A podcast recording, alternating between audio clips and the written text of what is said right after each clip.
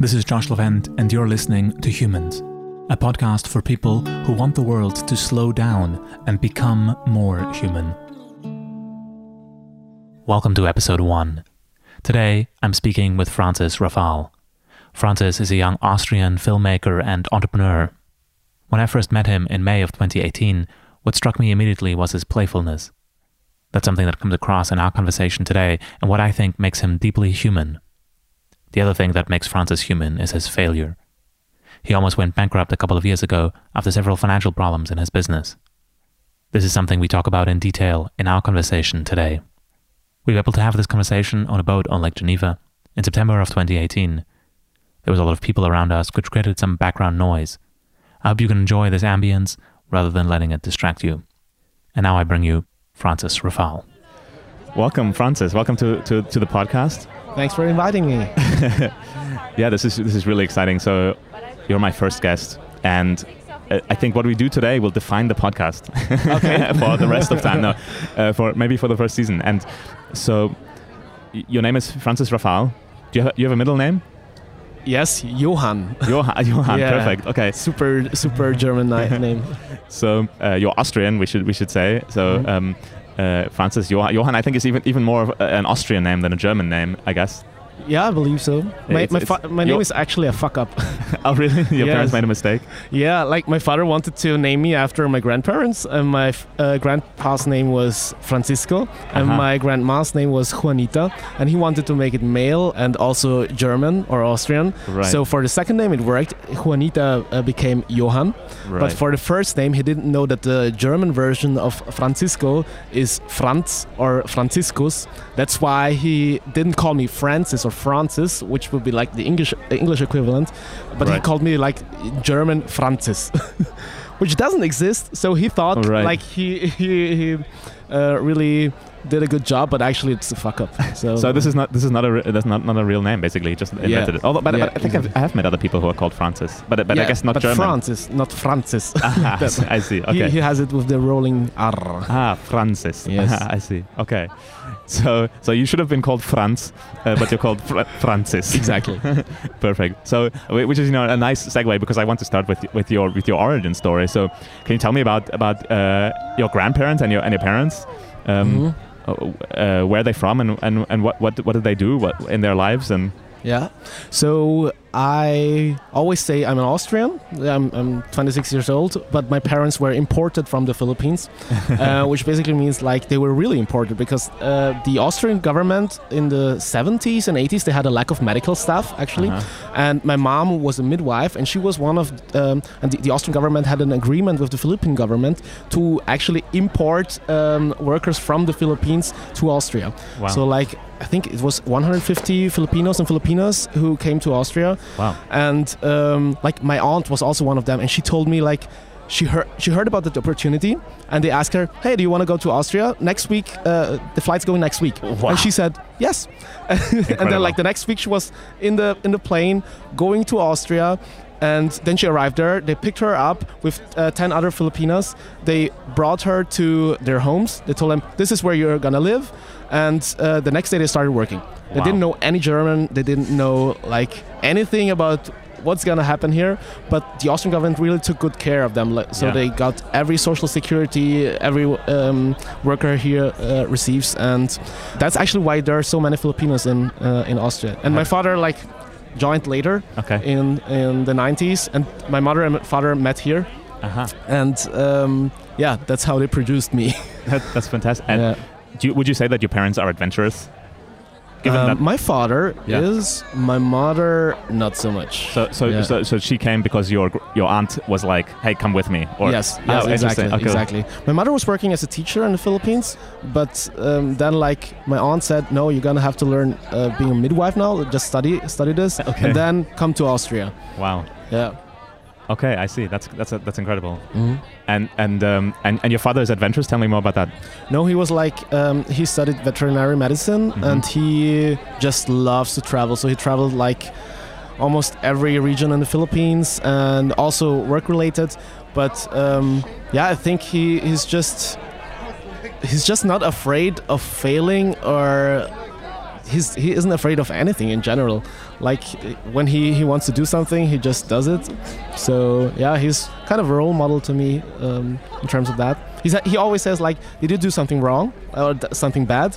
If no, then why why should you be ashamed or why shouldn't you try it or why should you shouldn't you do it? Yeah. That's great. Do you have a, a an interesting memory of, of, of, a time when you found out something incredible that your dad did, where you thought, "Wow, I didn't I didn't know that my dad actually was that adventurous"? Hmm, good question. Not regarding the adventurous part, but like he had uh, six siblings, I believe, and when he was under under ten, um, his father died, so my, my grandpa, and like my grandma took him out of school so that uh, he could cook on the street to provide for the family actually at the age of under t- he was six or seven or nine wow. years old i don't know wow. so that's when he like he had he cooked pancakes and siopao, uh, which is like a Philippine a Philippine dish, and he did it like for a couple of years, providing for the family uh, family when he was like super young. Wow! And yeah, I, I couldn't even imagine that because like my parents provided me with one of the best childhoods, uh, like the best childhood someone could imagine. Like I uh, grew up in the, one of the safest countries in the world, in Vienna, the most livable city in the world, which was elected by the Economist uh, now, and they provided me with everything I need for every opportunity. Like and he like having to get out of school to provide for the family and then later get back to school and try to catch up uh, with education with the others it's that really surprised me and really impressed me. It's interesting to have this kind of story and just imagine, wow, just one generation ago, it was really, really different from my mm. experience. Wow, that's cool. How, how, far back do you remember? Uh, I have a really bad memory of my childhood, actually. But uh, do you remember th- things when you were three, four, five years old? I remember them because my father took some videos. Ah, I cool. shot some videos, and I, I really remember my father was very eager in teaching me stuff. Like he taught me uh, to play the piano at the age of two, I guess. But he didn't know how to play the piano. He just knew how to play the guitar by ear, and he didn't know like how to read notes. So he would uh, instead of teaching me notes because he didn't know that, he taught me uh, numbers at the age of two, like uh, one, two, three, four, five, six, seven, and he put stickers on the on the piano and he like he taught me a song like uh, he wrote down numbers like one two three four five five six six six six five. And that's how I learned numbers and playing the piano uh, at the age of two. And yeah he I think he just provided me with with possibilities. He said here just pick it up or try it whatever. And I I luckily picked it up because I liked it. So you, you play yeah. piano now? Um, my main instrument now is the guitar. Okay. But so you uh, check up for your father. Yeah exactly, exactly. Cool. yeah yeah. But that's one I think I like this this childhood memory that my father really really taught me. He, he taught also taught me to read at the age of I think four or, or five, and he taught me by uh, not the letters themselves, but he taught me like a in German it's A E I O U, uh-huh. then Ba Be Bi Bo Bu, Za Ze Ti Zo Tu, Da De Di Do Du. Okay. And like when I went to school, I was only connecting the syllables and not like uh, yeah. When I went to, to school at six, I was already able to read because of him. Like, wow. And that really showed me, okay, if you have someone in your family that that is really able to be there and support you, it's it's crazy. You know, like I'm so thankful for for that. And I, what I heard in that is like he taught you some kind of chunking me- mechanism because most most young pe- children don't learn uh, syllables at the beginning, right? That's something that you learn later. Yeah. But actually, yeah. if you learn at the beginning, I think it probably makes it easier. Yeah, That's I don't know if it makes it easier, but like yeah, some cool. worked. Do you remember your first day at school? No, actually not. Oh, but I, I remember at school is that once I, I forgot my school uh, bag yeah. in the in the tram, and like I was crying all like for one hour at school, and my mother and father went to uh, the tram station and waited there to um, ask every tram that was passing by if they found a, wow. a, school bag, and they waited there for like one hour and finally found it. Wow. yeah. Okay. That's incredible. yeah. I didn't realize it was possible to do that in, in, in, a big city like Vienna.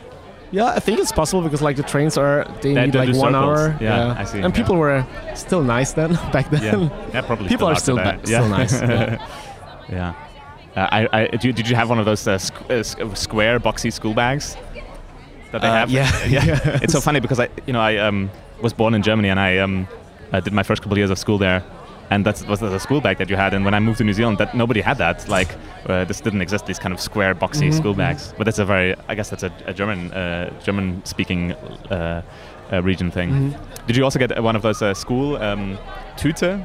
Like Yes, Schultüte. exactly. Yeah, it was filled with chocolate and all kinds of unhealthy stuff. Like. So for, those who don't know, that's a German tradition where on the first day of school, or a German-speaking tradition, where on the first day of school you get like a a, a bag filled with candy or filled with something. Uh, yeah. Interesting. So, uh, wh- wh- when you in your first few years uh, at school, was there particular subjects that you were very good at? I, I, I must admit, like I had almost always like uh, once. is, is this like Like an A? A exactly? Yeah.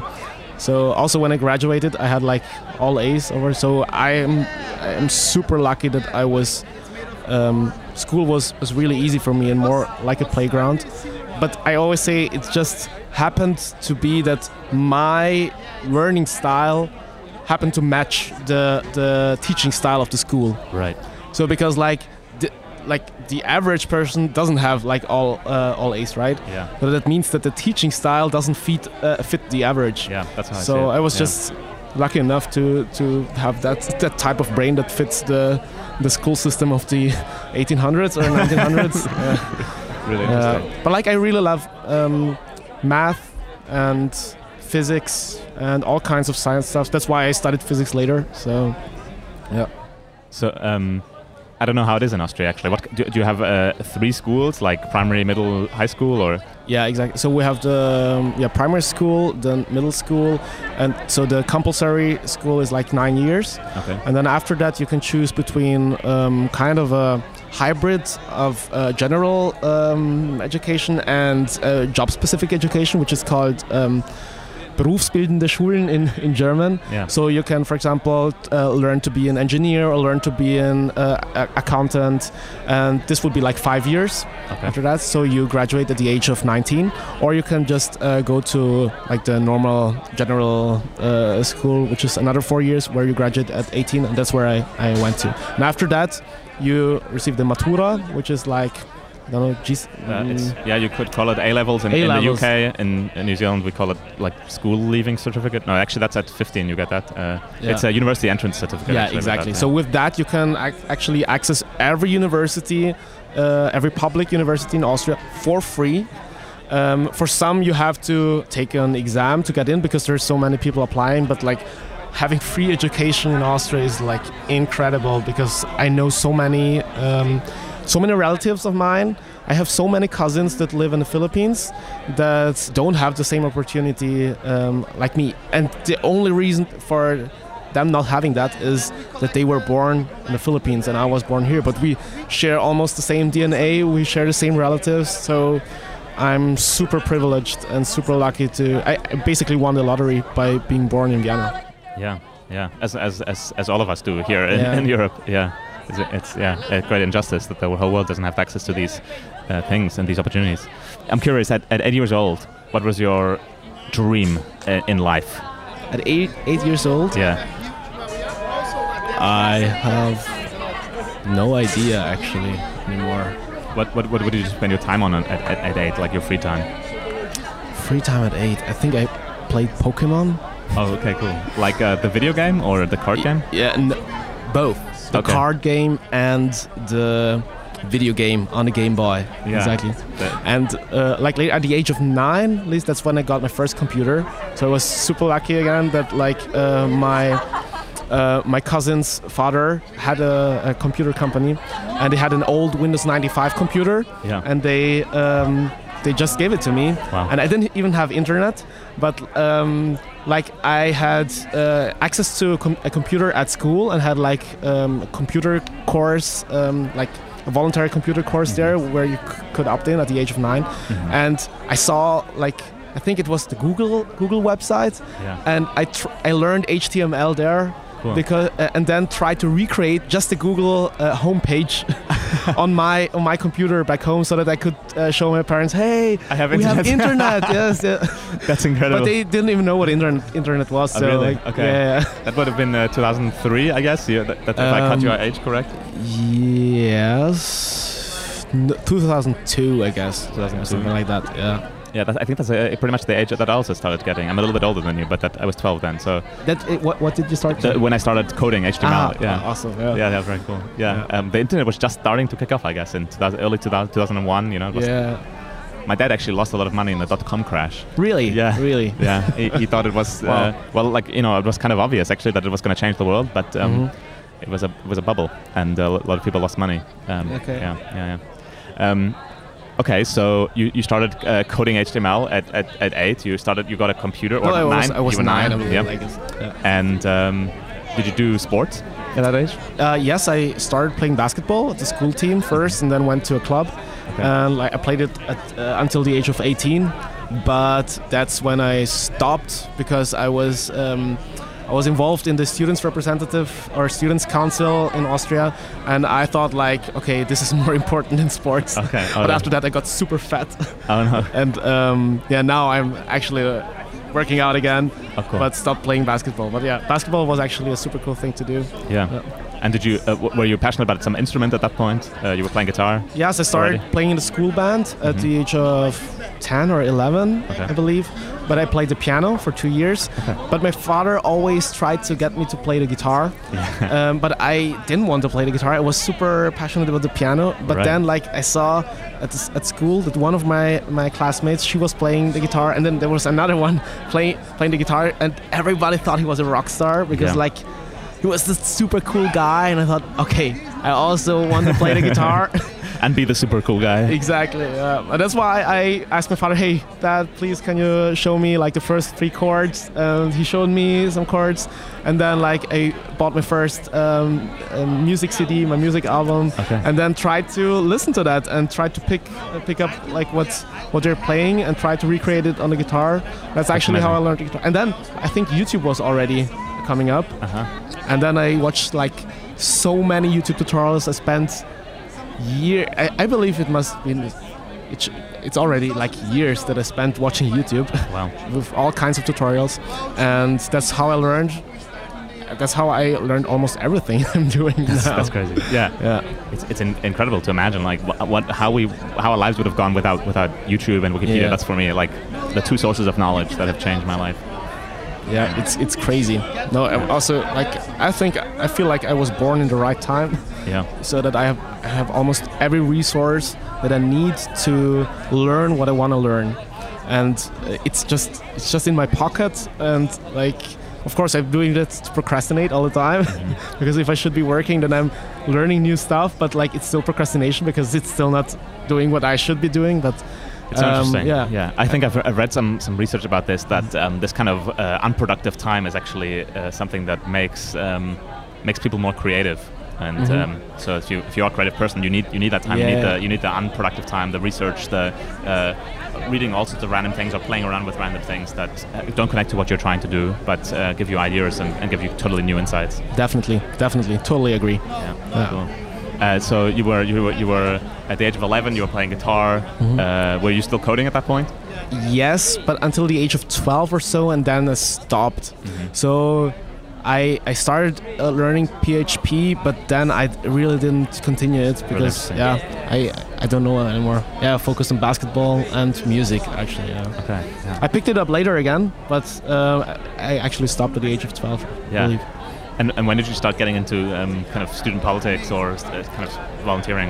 Yeah, it was at the age of 16 when I um, think I was yeah I was elected as head boy of my school, and yeah, it was I don't know why I actually um, like tried to get myself voted. I don't know like how, how Yeah. to express it, but I just felt like it's possible. Just try it, and then people voted for me, and then I came into touch with a students organization in Austria that uh, was working in all like regions or provinces in, in Austria, and yeah, that's when I, I got in touch with a lot of young people uh, at the age of like 14 to 21, 22, who were all working together on one goal, which is improve um, improve the school, school system. Wow. and that was actually the first time I, I got in touch with the idea of okay everybody has unique skills and if you cooperate and collaborate and bring those skills together and uh,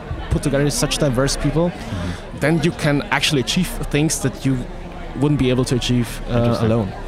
And I was so hooked by that, and um, went to a lot of seminars where um, I learned about public speaking, about self-marketing, about how to work in teams together, um, how to facilitate retreats, how to do marketing and pitch something. And that's actually when I first, uh, when I shot my first video, because at, at these seminars they were always like from Friday to Sunday. There was al- always one guy with a camera shooting all day, uh, from Friday to Saturday night, and then overnight he would edit a video and present it uh, on Sunday like Wow. 2 2 p.m. And I was so so um, amazed by Yeah. that. Yes. Yeah. So I said like at one of the next seminars, I just got uh, brought the camera of my father, Yeah. and uh, it was like a mini DV camera, one of Uh-huh. s- s- super small digital camera, but Yeah. with cassettes. Oh, so yeah. like if you wanted to like a mini eight cassette. Exactly. Yeah. Crazy. So if you wanted to transfer the video to your computer, then you would have to. Re- if it was a one-hour video, Yeah. then you needed one hour to transfer it because Right. uh, the cassette was running. yeah. it was- exactly. So. Um, yeah, I sh- actually shot my first video there. I just um, we just handed the camera around. Everybody just was just shooting with the, the camera, Mhm. and then on Saturday evening, I just asked, okay, what what are we gonna do with this now? And then we said, okay, I have time. I could edit the video, but Yeah. I didn't know how to edit the video. Wow. So one of our teammates at the Students uh, Council, he he had a laptop with Pinnacle Studio, editing software. Okay. Didn't know anything about it, and I just started editing. And He just said, "Here, try this," and Yeah, you figured out how to edit. yeah, Wow. computer crashed like three times in the Okay. night. But I started like on Saturday 11 p.m. until Sunday 2 uh, 2 p.m. No. Mhm. Yeah, yeah, 2 p.m. Mhm. And basically, that was first time I really just didn't sleep and work on it. But I was in such a flow state Yeah. that yeah. I forgot everything around me, and the result was like I was I was um, so happy that I was able to produce that, and the response um, of the participants in the seminar they, was incredible. Yeah. That really motivated me to to pick this up. Amazing. Was that is that Yeah. your first memory of having a flow experience? No, I think like playing the guitar Oh yeah. always um, provided me with a flow experience. That's why I still play the guitar Okay. because it's such an like I still imagine one of my goals is still until 35 to become financially independent. Okay. um, so that I don't have to work anymore. Right. And um, I always thought that after that, I will work on bigger projects. Yeah. But like for a couple of months now, I think I'm I'm okay with uh, at the age of 35. Then, for example, just only playing the guitar all day Mhm. or just dancing all day, Okay. because it's it's incredible that this is so fulfilling from the inside Mhm. um, yeah, I, I don't need anyone to listen to my music actually uh, when I'm playing the guitar to be happy about Wow. it. Uh, That's incredible. but it's still cool to have uh, you know Okay, people to uh, singing with you and dancing and so Yeah. on. It's super, it's super, it's exciting. But um, just the the the skill of having thoughts in your mind, like a melody, and being able to execute it uh, with your fingers and Mhm. producing sounds Right. Is incredible. That It's you, that act of creation. Exactly, yeah, and the Yeah. connection between your brain and uh, and like the physical environment to uh, to make your thoughts a reality instantly. Yeah. That's what what's really Right. You don't get what I that when you edit videos. It doesn't. It's not so. yes, instant. exactly, Yeah. because it's a long process. Except when if we do live streams. and yeah, How did that evolve when you when you left high school? What, what happened? What happened? I first went to civil service. Mm-hmm. Um, in Austria, we have like you can choose between uh, going to the army and uh, military service and civil service. Military Right. service is six months, civil service is nine months, and I went to um, it's called the Wiener Hilfswerk, uh, where I basically learned to be um, a houseman. Okay. I learned like to to iron. I learned to uh, d- do laundry, but it was it was really cool because I had all the opportunities to contribute to whatever I wanted to do. So in the end, like after four months um, or five months, I ended up um, leading the computer courses for uh, 70 plus, uh, 60 or 70 plus people. Wow. And I bet you learn a lot about computers trying to teach it yes, to. Yeah. yes. So Yeah. actually like one of the most amazing things was that it was really hard for them to use a mouse Yeah. because they would uh, move the mouse around then raise their hand from the mouse and then use one finger and click on it, like uh, like shooting with an arrow or a bullet on, on it. Right. And by that, they would move the mouse, and, And- it wouldn't wouldn't work. Yeah. And then I realized, like one of my colleagues uh, told me, let them play solitaire. And that's the first time I realized why solitaire was uh, on Microsoft computers because it's there to teach people how to use the mouse and how to drag and drop. Right. And like letting them play one hour uh, of solitaire really, um, yeah, it it really taught them how to how to navigate the, the user interface. Wow, I never thought about that. Yeah. That makes perfect sense. Yeah. Yeah, so after civil service, I um, went to the University of Vienna. Mm-hmm. So I started studying physics and um, media informatics. I think Okay. that's the that's the right translation. That, that was based out of your interest in, in, in you, you had by, by that point already started doing a lot of video editing exactly. and Yeah, Yeah. exactly. So I was already doing uh, video projects, but like almost private projects or projects for the for the students representative uh, Yeah. body. But when I I wanted to study physics because I just wanted to understand the world. Yeah. So I think there's so many things that we don't understand in the universe, but at least I want to understand a little bit of it. right. That's why I started studying physics. But I was so. I wasn't really sure if physics was the right thing for me um, because I was also working with, with films Yeah. and also had this urge to learn to code. That's Yeah. why I also um, inscribed, is this a word? Uh, signed up for? Yeah, signed up for, for media IT. Yeah. But yeah, so I just gave myself a deadline six months. After six months, I'm going to decide uh, if I'm going to continue physics or, uh, or IT. And after six months, I decided for physics. Interesting. I, I voted for physics. So, so uh, actually, can we go back to high school? Yeah, How was your, what was your relationship with, with physics in high school? Oh yes, um, I had an amazing teacher at Right. school at the age of when I was 15 to 18. She actually saw my, my talent in physics and Okay. she um, encouraged me to participate in the physics Olymp- uh, Olymp- Like Olympics. Olympics, yeah, guess, physics yeah. Olympics. Cool. At this point, we took a break for dinner. 45 minutes later, we returned for the second half of our conversation. So, before the break, we were talking about uh, your, your childhood and, and about your experience uh, um, sta- uh, starting in, in the kind of student organizations as uh, first as a head boy and then working and kind of as a, as a volunteer in the student Mhm. organizations. I guess um, you st- got your interest in filmmaking there. You, you started editing movies, and you uh, got your interest in physics in high school. I think that's where we, where we left off. Exactly. You were telling me about. Um, how in you went to the uh, that's actually why I want to know more about the the um, physics Olympics. So you went to the you went to the physics Olympics. Uh, you, you didn't perform as well as you expected, but what, what, uh, actually I, I still don't get it. What uh, how how did is it just a, like an exam that everybody takes the same exam? Yes. Okay. Yes, it's like an exam, but uh, with like the level of the questions is similar to undergraduate um, physics level, like bachelor uh, bachelor physics level. Right. But you're taking In the high school. exam like under the age of uh, 18 in high school. Right. Yeah. So it's really challenging stuff, and if you don't study outside of what you're learning in the classroom, you're not going to do very well. I guess that's why Yeah. why it wasn't so successful for you. You were telling me school was so easy for you from the very beginning. I guess that you didn't really have this incentive to kind of like go beyond the material because it was uh, you, you didn't need to spend that much time on school to begin with. Exactly. Um, which I had a very similar experience like that. I, Mhm. my, my grade every year in high school, my grades got slightly worse because uh, Mhm. I wasn't doing any studying. And uh, when you don't l- st- study, then uh, I guess you, you you don't keep learning. Yes. No, I was I was super lazy always. Always. I've always been a procrastinator. Mhm. Um, and like the bad thing was actually that I always uh, I always went through it. Like it, it always worked. You know. Yeah. I, I sent in all my home exercise at the last minute and Mhm. still got good grades. yeah. But like there were, but there were some experiences in my life where I really learned. Okay, talent is not everything. Yeah. Actually, the, per- the people who are most successful are the people who are. I don't only know it in German. Like uh, how who are working with the most ambition on their on their goals they want to achieve.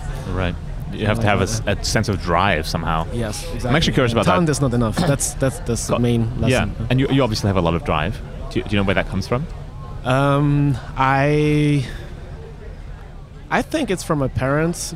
Like Mm-hmm. my father always he always said you have to be the best and number one. Like it's an Asian thing because like like um, you always have the pressure from home to excel um, in academia and in your job and stuff like that. Yeah. but the thing was that it actually I actually enjoyed it. So Yeah. that's why I think I had that. And like I was always having flow experiences when I learned something new, Yeah. and that's why I just I'm still I still love learn learning new things Yeah. every day, and just by doing that, somehow I, I'm super lucky to be uh, able to live off what I enjoy. Yeah. So that's just it's just a side effect basically by uh, of what I'm doing. So. Yeah, that's really cool. And so, w- w- where did the, the the interest in physics uh, start? Was Mhm. and, and was there a, a pr- kind of precursor to that in, in mathematics? Was, was that a subject that you always interested you? Yeah, I was. Uh, I really loved mathematics because it was logical, Yeah. and I liked logical stuff. Yeah. I actually didn't like physics in the first, like when from the age of 10 to 12, that or 11 to 13. That was uh, when I had the first physics lessons at school. Yeah. But I didn't like my physics teacher back then. Okay. But like at the age of 15, I had a really good physics teacher Yeah. uh, who was had a good sense of humor and like. Um, yeah, was she was really cool The and really good good at, at teaching. Yes, Yeah. exactly. It makes such a. I, I- I think that's the case for so many people that I talk to. It's their their um, passion in some field comes from some Yes. great teacher that they had. Yeah, and that's what what really motivated me. And um, I just realized, wow, okay, it's cool to to be able to um, look at something in nature, for example, then try to figure out, okay, why does it work like how it works, and then come up with a model for that and make predictions, Yeah.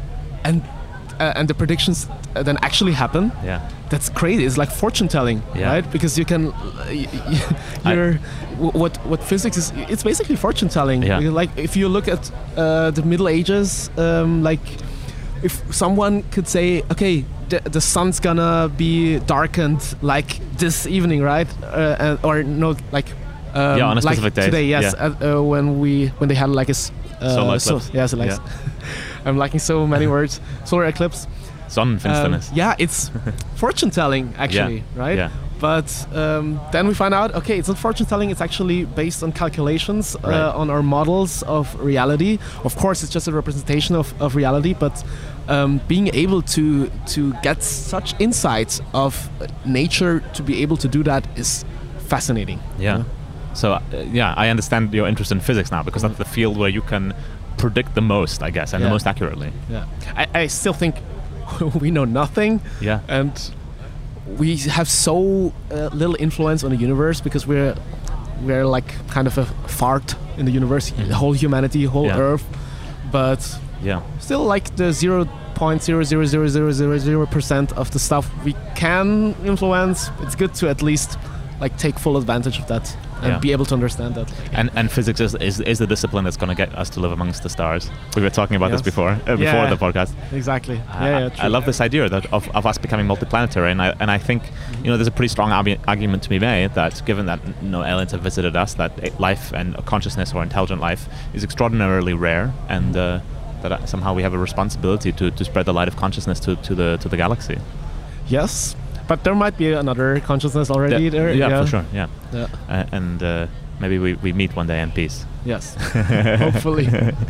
Um, okay, so you, you, you, you fell in love with, with physics in high school at age 15, and then uh, uh, until you graduated high school, it was a, passion of yours. Would you say that, Um, or just an interest? just an interest actually. Yeah. And then, uh, what was the decision to study that at university? I just thought it was a cool subject. Yeah. Okay. Yeah. Uh, as as most 18 year olds or, or 17. Yeah. How old were you when you went to university? 19. That Oh, was 19. after civil service. Right. That's right. You went to civil service first. And also, like, why? Uh, while I was going to civil service, I also went to a train the trainer uh, education Mhm. at the students' council where, where I was Yeah. um, part of. And that was actually one of the most life-changing things I've ever done. Like, it, Interesting. it was a six-month training Okay. uh, where we learned how to give seminars and Yeah. how to teach people, learn about group dynamics, learn about uh, didactic uh, didactics on Mm-hmm. um, how to design seminars so that it uh, fits for different learning types Right. and then I like worked as a soft skills trainer for I think two years or so or three years. As a volunteer. Um, yes, volunteer. Right. Didn't didn't earn any money in it, but um, yeah, I learned so much of that because um, it was mostly um, kind of a personality education. So it, it Yeah. was mostly trying to train yourself and learn Yeah. about yourself. And that's when I learned about the value of feedback, actually, and being self aware and reflecting uh, on yourself, like put, uh, putting yourself out of your own shoes, watching yourself being schizophrenic all the time, and trying to uh, see the world through the eyes of your um, your uh, person you're talking to, Yeah. your own eyes, and the eyes of someone who's not involved at all. Right.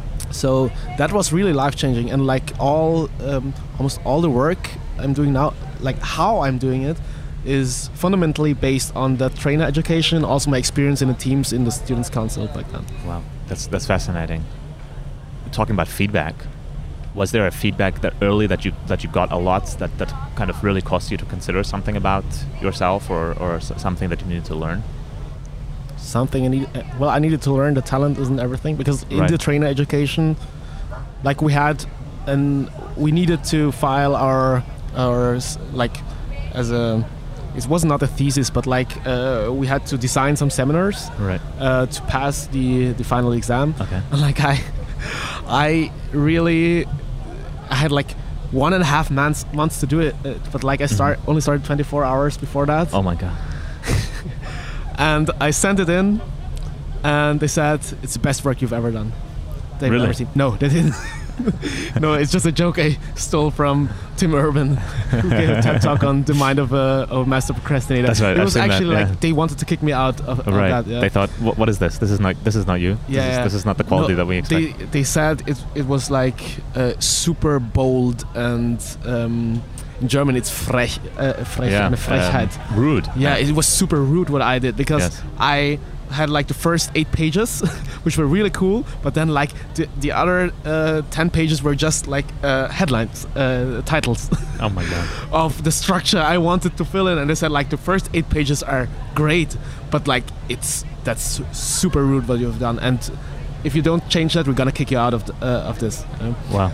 Give you a so they they give you a chance to resubmit. yes, yes. Yeah, so I that's nice. resubmitted, and that's actually like that's when I learned okay, talent is not enough.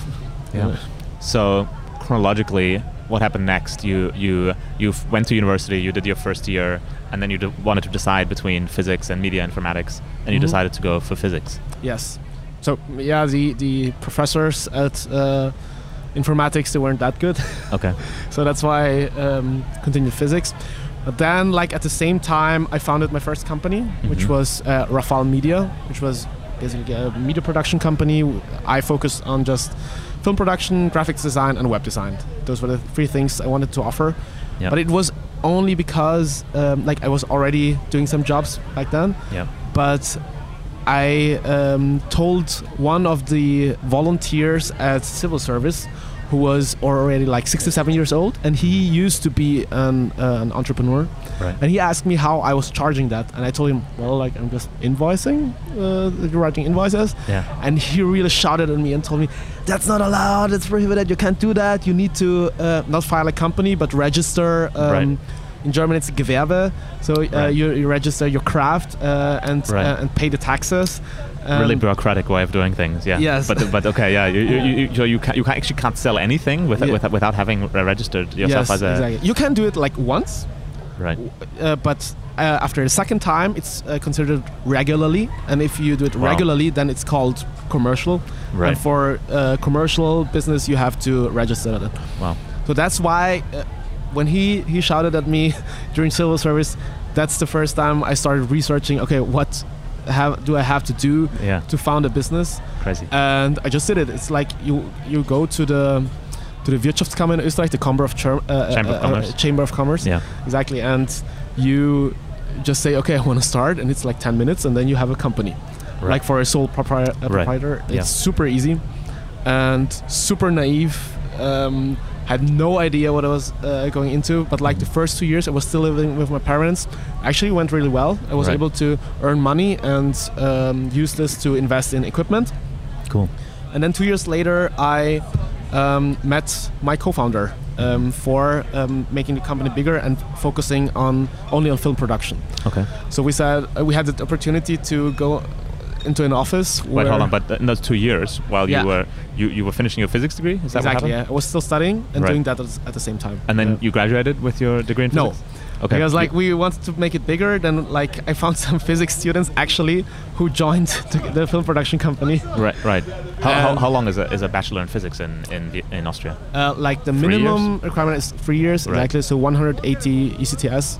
Right. And but when I quit, I had I had 100 ECTS. Um, but it was uh, yeah, it was like that was already like one year later after I uh, after we moved into an office. right. And okay. So you first Yeah. started the company. You were still studying, and you started.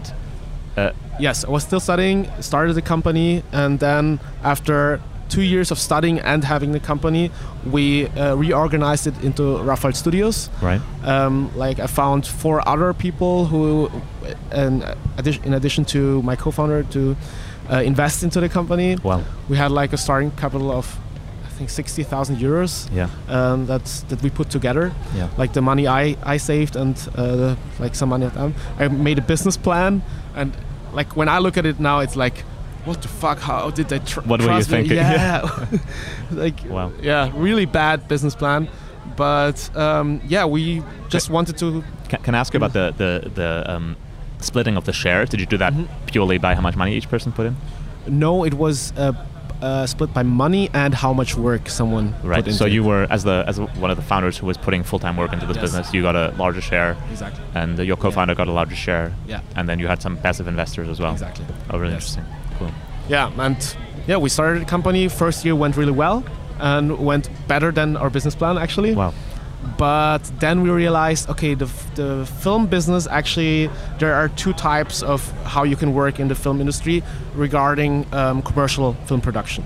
So Yeah. I'm not talking about uh, about like um, Movies. yes, movies, but like if you produce videos for social media or for whatever presentation or advertising, Right. then the one business model is that that's what I, I would call a videographer. That's Okay. someone who does everything uh, him or herself. Right. So, and that could also be a company that does everything in house. So they have the editors and the c- cameraman and no, no, sound designers, whatever, in house, and they do everything. Okay. So that you can start with as one person, like I did, or you can like make it bigger. We, we we're then a team like of the six co-founders, and then like we had some freelancers working with us. But uh, for the first year, we had this business model. And the Okay. other business model is working as kind of a very specialized project manager. So in all the like all big commercials are produced like that. The film production company is uh, repres represents some directors who have a very like unique visual style Right. and the advertising agency creates the like the whole Strategy or the- campaign right, or campaign. strategy Mhm. and they hire uh, the film production company based on which directors they represent um, for Okay. just the video just the 30 second commercial for example Right. so there's clients advertising agency and the film production and, And the uh, directors. yes and the directors do, do they the directors they work for the film production company or they are fr- uh, contracted in? Um, they are just uh, they are just have uh, representing contracts. I don't know. Um, I don't know the word, but they're just represented by the film production. Right. But like our contracts Yeah, were like if you um, we're pitching with you Right. at the advertising agency, and the the ad agency usually like invites three uh, three directors to write a so-called treatment, Right. where they write, okay, this is how I would execute your idea, Yeah. and this is what I would add to it Right. and then um, when the director wins then if our director wins uh, he would be obliged to do Work a film with production you. with us Right. exactly So yeah. you're the, the uh, you might call it an agent or something like that. But exactly but you do more than that because you manage the project. yeah so after that Right. we're an agent until we get the job and after that we produce everything so there's usually just the, the executive producer who's there for getting the uh, winning the pitch Yeah. um, or there's al- al- also a bidding producer, something like that. But Okay. then after that, uh, we hire a producer, could be in-house producer or uh, an external producer, and that producer manages everything, like hiring production manager, hiring the director of photography, direct, uh, hiring the um, production designer, uh, and like everyone from the high-level creative uh, people to the people really on the ground executing, like lighting technicians or um, People uh, holding the cables. Yes, exactly. Yeah. yeah. And they are just paid on a project uh, by project basis. Yeah. They are not um, permanently em- employed Right. the company. So these are the two business models, and Okay. we wanted to change from the videographer business model to the commercial film production Because that was a bigger model. project. Exactly. Yeah. So Right. the the the average um, revenue for film production in the videographer business model is like 5,000 euros. At least in Austria, that was like what we, we saw. And the average uh, revenue for a commercial film production in the other business model was like 100,000 euros or 150,000 euros. Holy shit. Yeah, but you only get like 10 Some portion of- percent. right. Yes, 10 percent of it. But it's still like better because you, you, it's scalable. You know. Right. Because if you're doing everything yourself, it's really hard to scale. But Yeah. if you're just representing and hiring people on when you win the bid, Right. then so, so, so and, and at the end, you know, if I understand you correctly, after you've paid everyone, you have about 10% left. yes, exactly. Right. So you, you make three times as much money, but you do less work, essentially. Yes. Yeah. That should be, Yeah. that's how it That's should be. theory, But yeah. yeah, that's Yeah. the theory. Yeah, exactly. okay, yeah, but we tried to change the business model, and that's when we decided, okay, we're gonna hire six employees. Mhm. though, um, some of them were freelancers that were that has, have been working with us for like a couple of months, like in the first year. Yeah. and the new employees. So we had six employees, and we had some interns, and like uh, one co-founder also started working in the company, and like we hired them in January 2015. Mhm. And in February 2015, we got our first job with the new business model. It was like a budget of 80 80,000 euros. Uh, that was like the biggest budget we had done because like the revenue in the first year was only like 100 100,000 euros. Wow. So like in w- just with one project, already 80,000 euros Holy crap. and we're super happy. Wow, okay, our plan uh, works. Yeah, Actually, we yeah. just changed uh, the website, Yeah. like how we we, we just uh, structured it in a different way. With like we have directors, Right. and that's it. Uh, uh, and it just And then you had to do the pitches. exactly. Yeah, it- Right. it, just didn't look like a videographer website anymore. We Right. we didn't put any text about us in it, but just like our work, like. We just copied uh, like major film productions websites, basically, Right. yeah. Right. and it worked. Wow. And But- then Yeah, you got the first contract. How did that? How did the project go? Uh, it went really well. yeah? It went really well. Wow. But the problem was like 12 months later in December, um, I found out that I that our company is almost bankrupt, and that I should have fired half of the team in August. Right. So what happened, right? Yeah. So so so, the f- was the first project was that was that profitable? It was profitable, Yeah. but uh, I did like a couple of mistakes. Okay. So the first mistake was actually, and that's the major mistake, um, is that I didn't have a con- like controlling in our company. Right. Well, you didn't I- know what how much money was coming in, how much money was going out. No, we, I, I knew that, but like I didn't have the, a connection between the finance plan and the accounting. Okay. So I wasn't able to to uh, check whether we were on track or not. We were having revenue, but I didn't have like a, a cash flow plan. I didn't have uh, and I didn't have controlling because I wrote the finance plan uh, when I didn't have any business lo- knowledge, Right. and I just wrote it into accounts that made sense to me right. but like the account statements from the from the uh, from our tax advisors or accountants look completely different. You know? right. And so I there was no way to compare them. Right. Exactly. Right. yeah. Okay. And, And you I- didn't know whether it was good or not. Is that the? Like I had I had the feeling a, you had a feeling it was good. No, or- I knew that something was going wrong, but like in But how, how when did you know that? How soon? In Um, February things were looking great. no, I already knew it in uh, June Okay. because. Uh, besides the commercial film production, we were al- also shooting short films. Okay. So we always wanted to, like, the basic idea was earn money with commercial film productions and invest it in short films, and then eventually in a feature film. Okay. But Yeah. hold on. From February to June, Yeah. things were going great. Yes. So you you how, many in that time? How many uh, commercials did you do? Um, only only two. You're right. But Oh, if yeah. they pay Yeah, that much exactly, each, that's good. And and then you made some short films.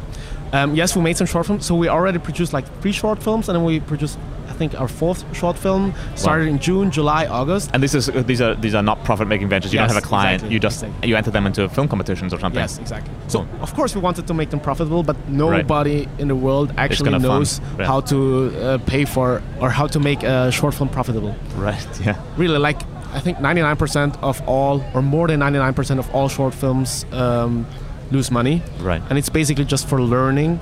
Yeah. But I think- think, something will change. I in- think in I think. Pixar started with uh, uh, Yeah. short films, and then eventually they made uh, full feature films. hmm Yes. Yeah. yeah. Um, so from from February to June, everything was going great. You made three, four short films. You made two commercials. You were earning money with the commercials. And then in June, what happened? Uh, in June, yeah, we, we were focused on the producing of the of the short film. Yeah. But the problem was really like we were so focused on that project that for three months we didn't pick up any, uh, we didn't accept any uh, jobs like Right. that would make money. Yeah.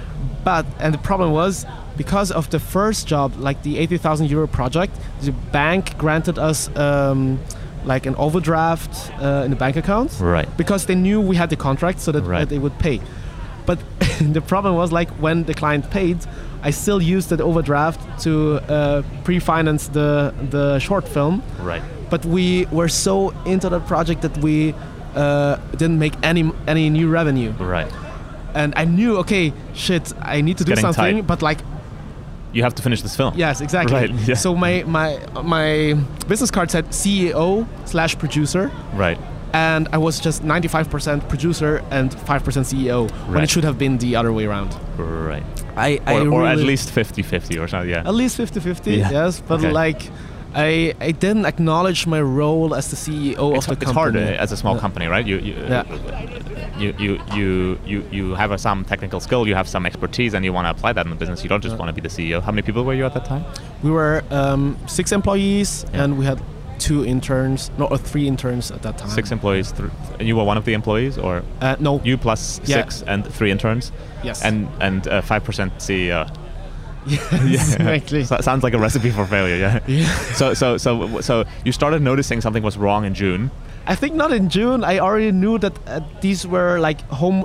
That that, that You- was you homework I needed to do. Right. I already knew that when we. Before we you were like, yeah, I need to Yeah. take on a new project. We need to have more cash coming in. Yes, uh, exactly. We're working on the overdraft. This needs to change at some point. Yeah. And and then what happened? You you took on more commercial projects, I guess.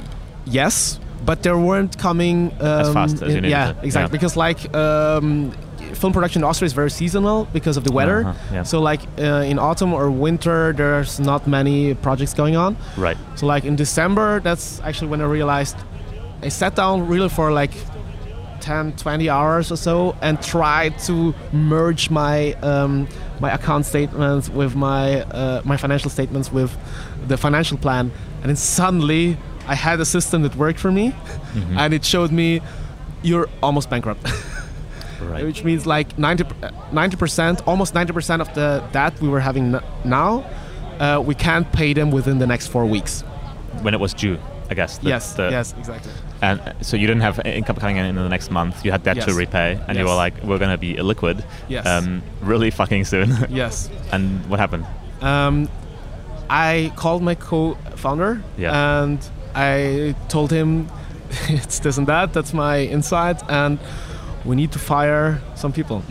Right. and that's actually when we fired um, half of the team. Yeah. Like the next day, we had a team meeting, and I told them about that. Like, okay, sorry, I um, went through the numbers, and um, yeah, I think we can't. we can't pay salaries next Yeah, month, exactly. basically. Yeah. So we have to fire half of the How, team. how, how is that? How is the Austrian law with, with firing? Uh, what's Um, the termination periods? yeah, it's That's in the actually contract, I guess. Yeah, it's actually like uh, the longer it gets, it's like three months. Sometimes it's three months, but Yeah. like we only uh, hired them for they had year yearly contract, so it was Uh-huh. like okay, twelve months. Um, so it was actually at twelve months then. But we Ah, so we- you, you had yeah, hired them from January to December, Yeah. and you were like, we're not renewing your contracts now. Yeah, but we, don't wanted to renew. Like Sure, in November, sure. we actually had a retreat where we decide before I went Did through the the- yeah, numbers. right. We decided even to like uh, raise the salaries Oh, first, fuck. and number two, and and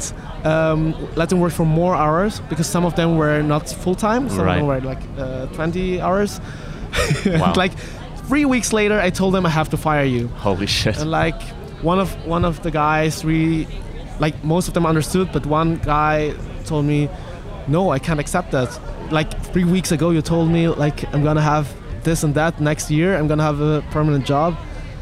And yeah, that was like one of the hardest moments in my entire life to Yeah. because we were all also friends, like super young people Wow. Yep. and like telling them because the, the reason was I fucked up. No, I they didn't fuck up. I fucked up Right. because I didn't do my job, which I was supposed to do, Right. and they have to pay the price for it. Right. But that's the, yeah. I mean, but you took, you know, in your defense, and in defense of entrepreneurship, Yeah. as an entrepreneur, you take those risks. Uh, you could have lost all, all the money that you put in the business, and Yes. um, and Yeah. uh, their relationship is is uh, mediated through through their contract, and Yeah. um, if you have to let them go because you, you can't make the numbers work, then you have to let them go. If they want to to have control over that, they need to run their own business. I guess. As as, Yeah, as as harsh as that sounds Yes, as well, uh, because I know that sounds yeah. harsh, and um, but that's the kind of rea- so. But uh, what, what, what did you were you able to make the debt payments? How, how did that? Because you because you also need Mhm. the you need the team to to to make the do, do the projects. I guess So- Exactly. So, like we had um, we had like around hundred thousand euros of debt uh, back Fuck. then, yeah. and I was the only one of the of all, all the shareholders. I was the only one uh, personally liable for that. Wh- why is that? yeah, so you didn't we have weren't them. we weren't a A limited limited, liable- uh, a company. We were a Kommanditgesellschaft in German, Yes. which is a limited partnership. Right. But at least one of uh, Partner the has to be yes Has to be per- unlimited. exactly. Right. Yeah. And I was Holy shit! Yeah, of course, because you were the CEO. yeah. And right, and but but your co-founder who was working in the business with you, Yeah. He was a limited partner as well. Yes.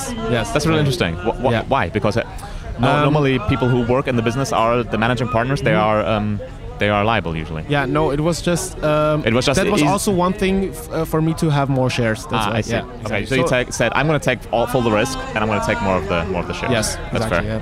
Yeah. Yeah. Um, yeah, but it was still my responsibility uh, to do that. And um, yeah, we fired half of the team, and then worked our asses off to make it happen for like. Um, one year to pay off the debts, and actually the debts went down. Okay. Uh, but the problem was that my co-founder and I were working for 100 hours a week for like almost a year. Wow. And then in November 2016, it was the first time where I had like uh, where I had a panic attack. Yeah. It was like okay, I was standing there and suddenly like my body started shaking and yeah. I Were you were in the office? yes I wa- wa- was in the office doing nothing special Okay. and like I started sweating, heartbeat started to rise, and both of us and, and my, my partner already had that like before that. Oh wow. For me, like two months before me, Right. and we were we weren't really able to work anymore. So we went to the office every day, and we were there for 12 hours, but we were only able to work for one hour. Yeah. And that Did- was- So, but you had a project, a client project at that point. Yes, yes, we Wow. had a client project. Hey, How did, how, did you? Was there was there a client project that you felt that you really failed or fucked up because of? Yeah, but not not, that one. there. Yeah. But like one year later, then I fucked up. I think even two client projects. Okay. But like I was But at that getting point- worse and worse in Yeah. like delivering on time, Yep.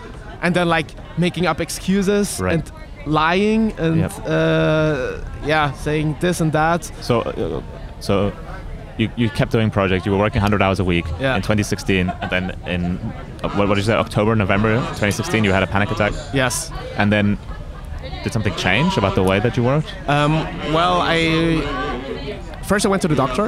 Okay. asked him, okay, is something physically wrong with me? And he told me, no, everything's right with you. And Right. then I realized, okay, it's something uh, like in my Right. brain. And your doctor told you to stop working so hard. Yes, he already told me like two years or three Okay. years ago. Okay. Like everybody told me, but like knowing and doing are two And, and, separate. and at some point, you had passion and love for your work. of course. Yeah. Did you still have that there in the middle of the 100 hour work weeks and the panic attacks? um, Or did you lose some of that passion as no, well? I actually lost the passion, but I only ha- I was only like fighting to to pay this debts and Right. to to survive. Actually. Yeah, yeah. I'm, I'm really curious about this because sometimes, like in those moments when I push into the corner, we do some really amazing work, Mm-hmm. and sometimes we, we, we start really performing poorly. What what did you experience? Um, first, I it went really bad, but then like we got some new projects in January. And 2017. Yeah, is now? 2017. Right. Mhm. We did them, but like then suddenly in March or in February, two of our clients for finished projects didn't pay us. Oh, So we went back to 100,000 euros of debt again. oh no. So one went bankrupt. oh, One of them went Yes, bankrupt. and the other one, uh, we had a we had a lawsuit just this year. Uh, like one year later, they still didn't, haven't paid us, but uh, we won the lawsuit, so maybe like next next month they're gonna pay us. I don't know. Wow. Let's see. But uh, like that really fucked me. That really fucked me. Right. And um, that's You've so you, you've experienced every possible failure you can have. your, your, Yeah. own- your mistake, but then that, but, but now the failure of your customers and the market because because sometimes you know that's something that as as an entrepreneur also like you, you, you think that you're so in control. This is what you learn as an entrepreneur. You learn Yeah. uh, I control everything. You have to be responsible for everything, and then something happens that's completely out of your control, true. and then you go, what the fuck? yeah, and you never calculate with that. Like in the beginning. Now Right. I now I know. Okay, this Margin. can happen. Yeah, of course. Yeah. So what what happened then? Um, then I started to think about going to therapy really Yeah. because I was I was really broke. I was super desperate, like hundred thousand years of debt again, and I had personally no money anymore because I couldn't like pay my salary. Right. So I started. It was really bad. Like So uh, th- in, in Austria, it's possible to declare personal bankruptcy, right? yes. Was that ever something that you considered yes, doing? that was an option because um, because we went to. um, you, I guess you didn't have like a whole lot of assets. I mean, you were not. Yes. Yeah. So the the commercial the chambers of commerce in in Austria has like for for companies who are struggling like free consultation regarding uh, bankruptcy. Right. So we went to a, a lawyer who specialized in that. Wow. And my partner and I we asked her, okay, this is uh, the status quo. What are we gonna do? Yeah. Uh, what should we do? And she told us you can always file bankruptcy, but first um, talk to all the um, suppliers, right. uh, to, to all the how- how did- Creditors. yeah, creditors, Yeah. and uh, ask them if you can make a plan uh, with them. Right. Um, right. and we So did that. It was like 10, 10 uh, creditors actually. Okay. I wrote every one of them an email. Uh, But the biggest creditor was the bank, I guess, right? Yes, exactly. Yeah. Yeah. And they were able to extend your payment deadlines? Yes, or? yes, yes. Wow. Um, and by that, everyone agreed. Like from the um, everyone from the social security, from uh, the finance um, ministry, Yeah. uh, who we owe taxes to. Everyone agreed to for us for to a 10 month plan, Wow. and that saved us. Wow. and yeah. also like one month uh, like one week after the plan i received a job inquiry for an uh, animation video Uh-huh. and like i budgeted it like for how i would budget an animation video uh, uh, where i would hire an animation uh, artist Right. a motion graphics artist and i budgeted it like for 15000 euros Mm-hmm. and they said yes because they really needed it uh, like on, at a short on a short notice Right. and but then I realized, okay, hey, I found a new plugin in the, on the internet. What if I try to learn it Right. and just do it myself? And pay off 15,000 in debt. Yes. yeah. And I spent just a, a whole night to learn that Yeah. and built just a prototype for myself, and it worked.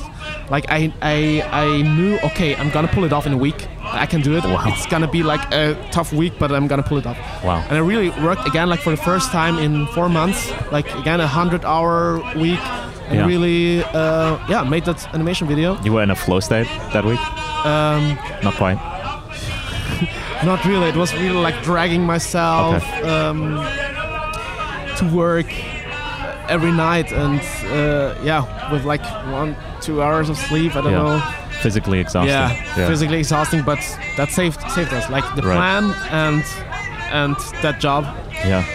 But then I actually um, I told the Shapers. Now we're coming back back to the Global Shapers Vienna Hub. I was already part of it like since 2016 Yeah. and uh, I wanted to start a project there, but I then told uh, the shapers at one hub meeting, "Hey, sorry guys, I need to step back from uh, this project because my company is almost bankrupt, Yeah. and I am depressed. I have panic attacks, and I don't feel very good." Yeah.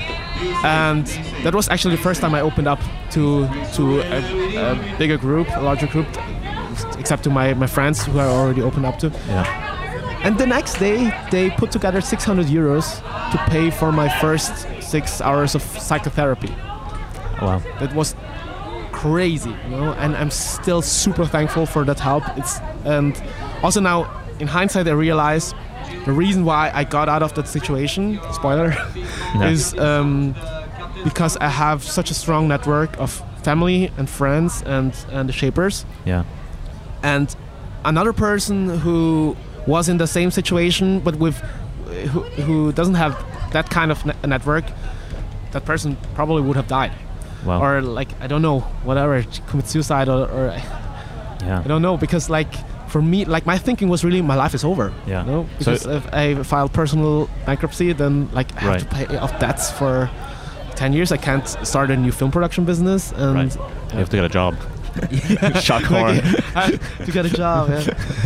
no, I like. Did, uh, did you actually? Uh, uh, did you ever have a part-time job while you were in school or studying? Oh yes, no. Um, during my physics studies in my Yeah. third year, I actually worked uh, as a physics teacher Oh, really? for one year in a high school or university? uh, in a high school, like for 12 to 13 year uh, olds, wow. because uh, Austria had a had a lack of uh, Physics physics, teachers, wow. and math teachers. And my old headmaster asked me if I could come back to uh, my school and Yeah. teach there for a year, Cool. and I said, okay, why not? yeah. Why not? And yeah, and I did that, and it was one of the most underestimated but most fulfilling jobs I've ever done in my life. Wow. Like because like I, I taught 11 year olds who were like in the like sixth grade, uh, and that's the first time you have physics uh, in high school yeah. in Austria. And that's basically like something like the first uh, contact with science of, or the scientific approach of like experimenting and doing that. Mm-hmm. Yeah. Of course, uh, we already learned about, about biology like at the age of 10 or so. Yeah. Uh, and But also you don't like, learn about the scientific method. Yes, that age, exactly. I guess, Yeah. and like my only goal was to um, to spark interest and um, yeah, spark the fire uh, Yeah. in them. The way that the way that your physics teacher had done at Yes. 15. Yeah. and I tried it, and like I, I, I also like conducted uh, teacher feedback like twice, Mm-hmm. it, twice uh, in in a year, but I quit after a year. Mhm. Uh, and like according to the feedback, at least it worked. Like a lot of them really had a positive connection to to science. yeah. Don't know what what they are doing now, because most of them are probably graduating uh, this year or next year, uh, like uh, with their A levels. Yeah. Wow. But um, So- yeah, And you and you did that uh, in your last year uh, of uh, university. no, um, in my sec- in my second year. in your second year. university, Okay. And why did you stop then? Um, because. I wanted to focus on the company. Yeah. So I was running the company and was working and as a physics teacher. and working as a physics teacher. Exactly. Yeah. yes. Crazy. Yeah. Uh, and what was the reason for doing that? Working as a physics teacher yeah. because like it sounded cool. Like I was 20 or something or 21, Yeah. Wow. and like I just got out of school and then now I have the opportunity to teach. And I thought like, okay, because I was at the students represent, uh, I was a students representative back then. Yeah. I like you can change the system, but I still believe the most uh, impact impactful thing you can do in the education system is to get good teachers into the classroom. Cool. And I thought, okay, now I have the opportunity to actually have a real, a real impact, or at least outcome, Yeah. uh, inside the classroom. Yeah. And I also like I just finished my trainer education, and I thought like, okay, maybe this is something that I can can use for Right. for school because we were always designing the seminars, and the, the vision was always like, okay, we want the school to be like our seminars, like uh, how we how we teach soft skills. Yeah. And I thought, okay, now there's the opportunity. You have to say yes and do that. Cool. And but I learned like it's much more difficult than like a seminar because like you have 12, three- 13 years old uh, year olds, and like it's like I, felt like a, a magician or like a clown who has to constantly do like magic tricks and like let stuff explode or whatever because like if an experiment wasn't working and I just needed like 30 seconds to set something up Yeah. people would already start like chatting and uh, whatever because their focus would be would be gone. So Right. I really every lesson was like a show. I, I Yeah. needed to prepare everything perfectly. Of course, didn't go well every time, but like Yeah. it was super challenging. And I only taught like five classes a week. Mm-hmm. But like after these five classes, I was dead. Like Wow. I have so much respect for teachers uh, uh, since then because Cool. I really learned. Okay, this is such a tough job. Yeah. It's crazy. Incredible. You kind of did your own uh, Teach for America. Have you heard of this program? No. This is like um, they have it in uh, New Zealand now as well, in Australia, and um, it's kind of like um, they get uh, young people, like university students and actually university graduates mostly, to work Yeah. for a year in high schools, uh, or- and uh, yeah, I guess mostly high schools, uh, to kind of get an experience of being a teacher to inspire more young people to become teachers because there's a lack of good teachers, as, you, as Mhm. exactly as you said. Yeah. That's cool. So, but uh, yeah, I also noticed. I'm still curious, actually. uh, What, what were you doing in the student organization? So you you, you were a head boy in high school, and then when you went to university, it was still the same organization, or Yeah, but I was I then went to the um, was kind of the national board Right. that after school. Yeah. But it wasn't um, like an official position anymore. It was uh, um, part of um, like a private students association. okay, But uh, there I was still like producing the videos uh, for them. That's Yeah. where I was still learning and doing like voluntary stuff. But like at the age of I think 20 or 21, I quit. Um, quit doing that. yeah. to keep also to focus on your business. Yes, exactly. Yeah. And when did you join the Sh- Global Shapers? I joined them in 2016. How many years was that? That was just a couple of years after you quit the student o- organization. Yes, and the reason actually was because one of uh, one friend of mine who was in that students um, uh, association, she uh, told me, okay, the shapers are like the Like student, students council, but Right. like only on a global level, and you're not only working on education, but on on like uh, other stuff. right? Cool. So that's why I applied. But when I applied, like in the interview, I got to know no, they're nothing like that actually, because Right. the Vienna hub back then was only they weren't doing any projects. They were only supporting each other in their their projects. right. And I thought like, shit, that's not what I want to do. And actually, uh, I thought, okay, this would be something where I could do projects again. right? But still, then I thought, okay. I've been working in the film industry now and I isolated myself. I quit my studies. Maybe I need to connect again with other people outside of my, my bubble. Was a good instinct, I guess, for later. Yeah. Yeah. and it was actually that was actually a, a very good decision. Yes. Yeah. And but I also understood like they explained it to me why they weren't doing any hub projects Right. because like uh, almost half of the people, almost half of the hub members were already social entrepreneurs Right. and like the vision for the shapers uh, is to to improve the state of your community right Yeah. and they were all already doing that in their day job Right. so i really i really understood it like Yeah. because um, the best thing to uh, like to increase our impact was to put our skills together energy together and help each other at uh, in the projects they like they were already doing Yeah. Makes sense. but like later then when i became curator i said okay no we need to, we need to do projects So when, when did you become curator? Oh, now you're a curator now, right? yeah, yeah exactly Okay. So um, for those who listening who don't know what Global Shapers is, yeah what's your 30 second pitch and what does a curator do? Yeah, the Global Shapers is a net network of young people in their 20s um, driven to take positive action um, in the world. And basically, it's the youth initiative of the World Economic Forum. And the idea is to empower the voice of the youth, basically. And Right. a curator, like it's um, organized in hubs and in like a lot of cities around the world. I think in 370 cities around the world, there are hubs, and the curator is basically um, the one facilitating the hub um, hub projects and the, the um, hub structure and hub members. And like every hub can decide on which members they want to recruit and what kind of projects they want to do. They just have to find out okay, what's a problem we have in the community, and what can we do about it together as shapers. Yeah. Yeah, you, you, you started actually going to therapy uh, based on Yeah. the Global Shapers paid for for your Yeah. your, your your your hub members, the you, you, who I guess you became friends with over time. Yes. And um, they, they, they when you came to them and said, guys, I'm basically I have to file for bankruptcy. I'm really stressing out. I'm going crazy. My business is failing. I'm gonna. And you told them you, you have to I have to leave the Global Shapers because I'm not I'm not. Yeah, not the shapers, but I have to step down from one project. the project you were working on, you, you can't do it anymore. And they said um, they, they raised 600 euros and said, please go see a therapist because Yes. um, we don't want you to.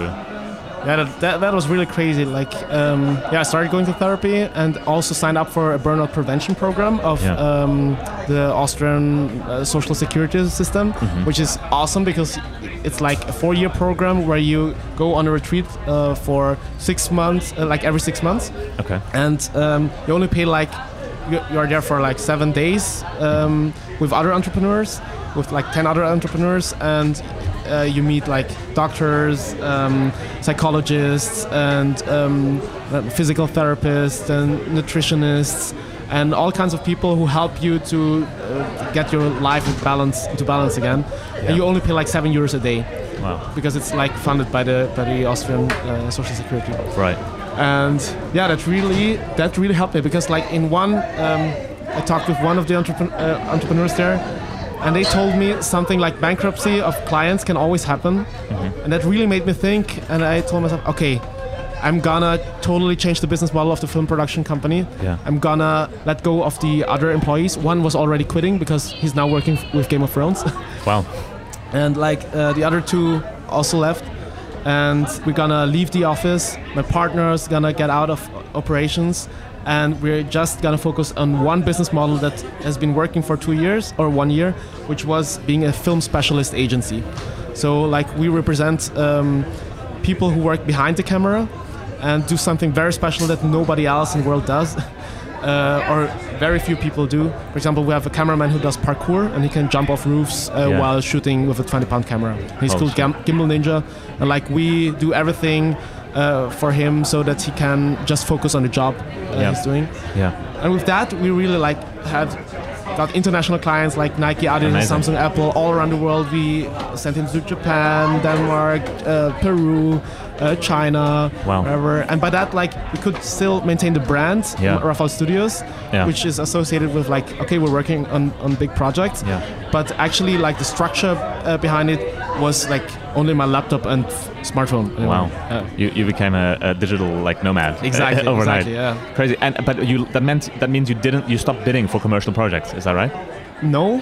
Ah, we just okay. had one criteria. We said we're, we're, we will still bid, but only if it's possible, uh, if we know that the budget is enough that we can um, do it with the other uh, business model, where we hire everyone Right. and don't do it ourselves. So, like, basically, projects at around 150,000 euros, 250, uh, 200,000 euros. Right. You But stopped taking eighty thousand euro projects. yeah, but we Yep. still didn't have a project like that. We had a lot, uh, like some inquiries, but um, yeah, we either didn't win the bid or the project, like the budget was too low. It was like 200,000 euros, but we needed like 250,000 euros. Right. And I really learned to look at it through an like um, through, through a business lens. Yeah. So Because I yeah. guess like maybe a lot of the other studios are doing the similar thing, and they just got lucky. Yeah. They haven't had clients who haven't paid yet. Otherwise, they probably would go bankrupt too because they're working with these very maybe thin yes. margins. Yeah, I believe a lot of film production companies are gonna go bankrupt. It's, in it's the, crazy because I near you know, future. and I think you know it's a lot of creative industries is like that. You know, I, I did my master in design, and a lot of the designers that I ended up you know studying with, um, I realized that designers really undervalue themselves and actually. Uh, uh, don't know what they should charge and don't know very little about business actually and so Yeah. this is a real challenge for I think all the creative industries really interesting so um, so you restructured your pro, your your business in 2017 Yeah. to focus only on uh, on on the agency side, Yes. be, being for uh, film specialist, and uh, and and basically you're the only employee now of that business. Exactly. Exactly. So Yes. you, you, you uh, does it pay you a, a good salary? Do- No, I don't pay myself any salary. Right. I use everything just to pay off the debts. Right, you still have the debt. Yeah. Yeah, and it's it's just like fifty thousand euros, but manageable, and Yeah. we can do that like Okay. in um, in the like in three to five years, but with like ten hours of work uh, a week. It's okay. Okay, that's cool. Yeah, but that's when I started like the second business. That's right. Because I told all our clients, okay, no, we're not gonna produce videos anymore. Yeah. But But like I can was- teach you. Yeah, I can Amazing, teach you. Exactly. amazing, amazing. But it was an act of desperation actually because Yeah. I had like had no money and only two euros in my bank account. Yeah. I learned to uh, to bake bread because it was cheaper than buying bread. I was Wow. it was really bad.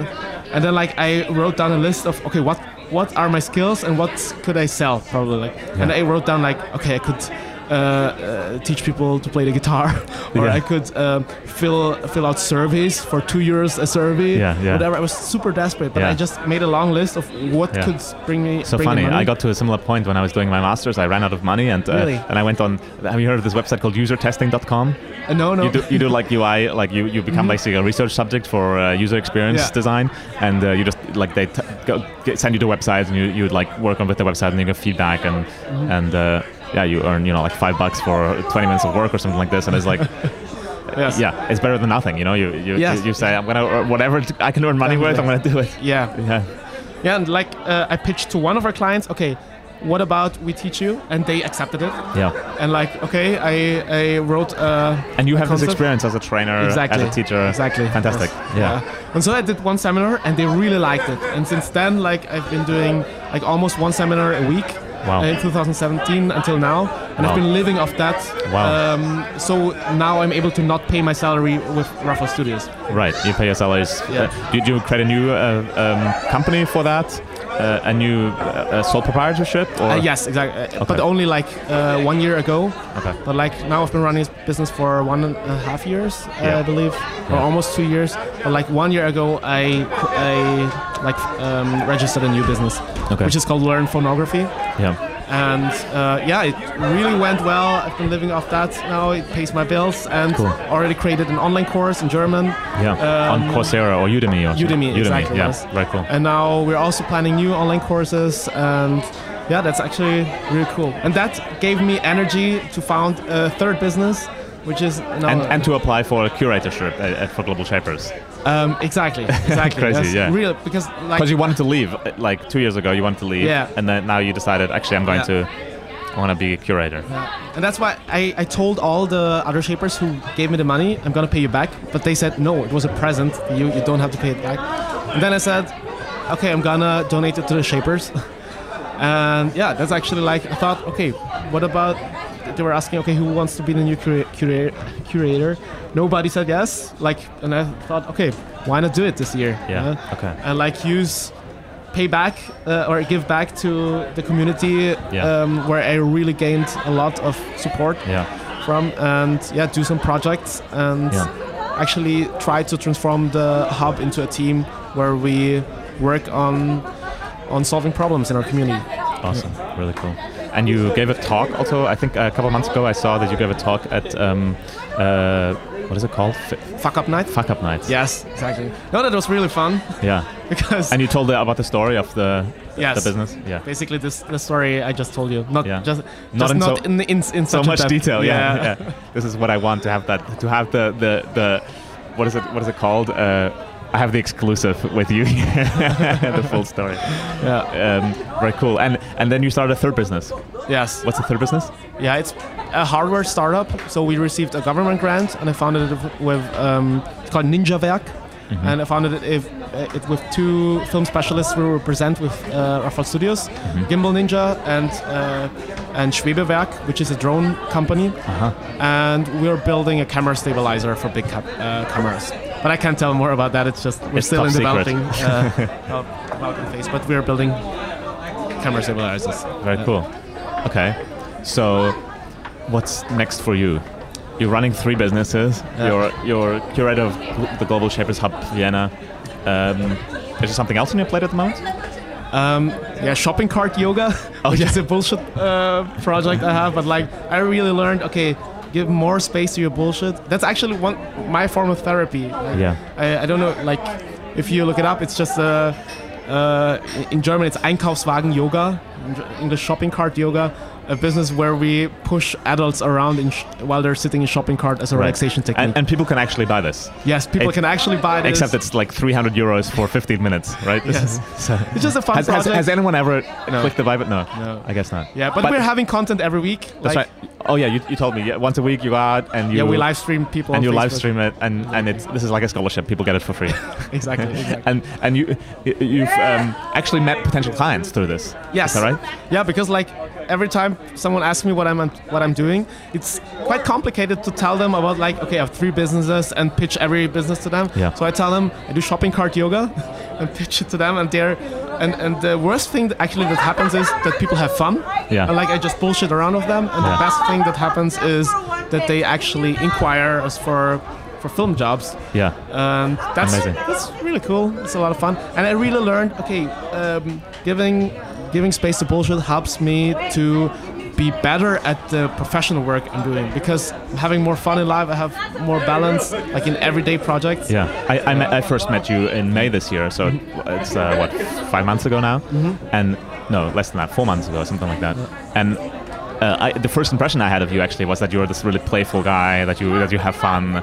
Um, is that something that, that was always the case, or I think every person, uh, like every baby, every child Yeah. has that. Yeah. And then one day you learn to suppress that, Yeah. or because like somebody tells you no, yeah, uh, and I think it's just I just rediscovered it. Yeah. That's the thing, and I think that's something very important, like to really curate the child in, uh, within you, and to to not forget about it, and to to give it space. Uh, Yeah. That, That's what I call bullshit. But Yeah. like the child is actually It's, something. it's your inner child. Yeah. Yeah. If you give it space, you, you feel healthier, Yeah. actually. Yeah. Yeah. Really cool.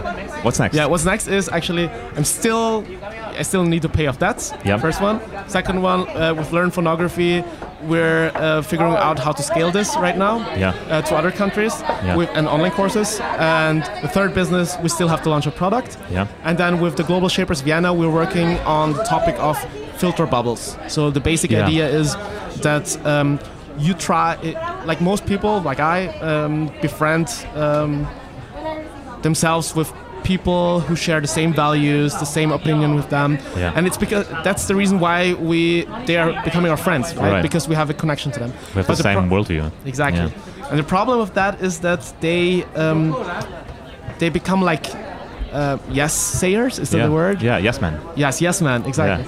So you you isolate yourself from people who don't have the same opinion Right. you. And it's easier and easier to do with social media and so on. Yes. It feeds you the stuff that you want to yeah. hear. Yeah. Yeah.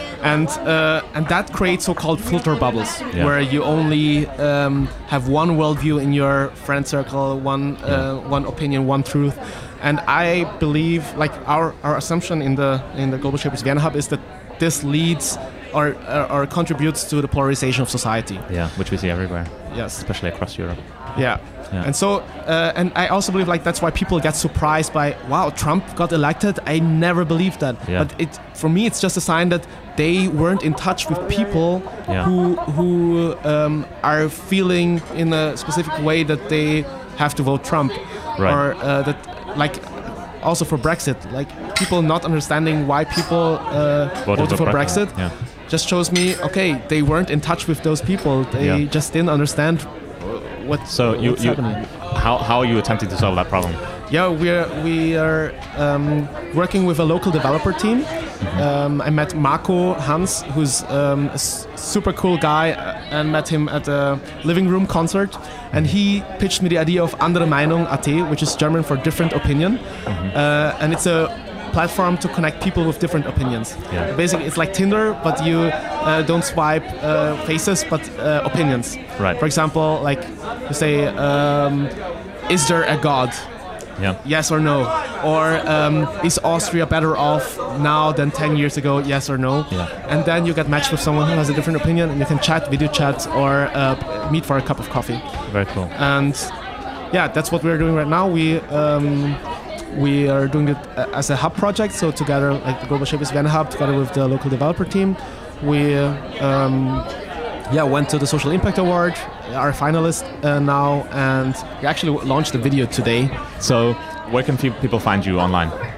um, on instagram francis rafal Francis or Rafal, facebook francis rafal Okay. or my website francisrafal.com which looks super shitty right now but yeah that's basically the collection of it's just like a hub for all my projects right now Cool. Okay. So Instagram, Facebook, francisrafal.com. yeah Francis Johannes. No, not Johannes. Johann. Johann, Francis Johann Rafal. yes Thank you for coming on my podcast. It was really amazing. thanks josh for for inviting me I'm ending every episode of season one with a quote. This one is from Theodore Roosevelt. It is not the critic who counts, not the one who points out how the strong person stumbles, or where the doer of deeds could have done them better. The credit belongs to the person who is actually in the arena, whose face is marred by dust and sweat and blood, who strives valiantly who errs, who comes short again and again, because there is no effort without error and shortcoming, but who does actually strive to do the deeds, who knows great enthusiasms, the great devotions, who spends themselves in a worthy cause, who at the best knows in the end the triumph of high achievement, and who at the worst, if they fail, at least fails while daring greatly, so that their place shall never be with those cold and timid souls who neither know victory nor defeat.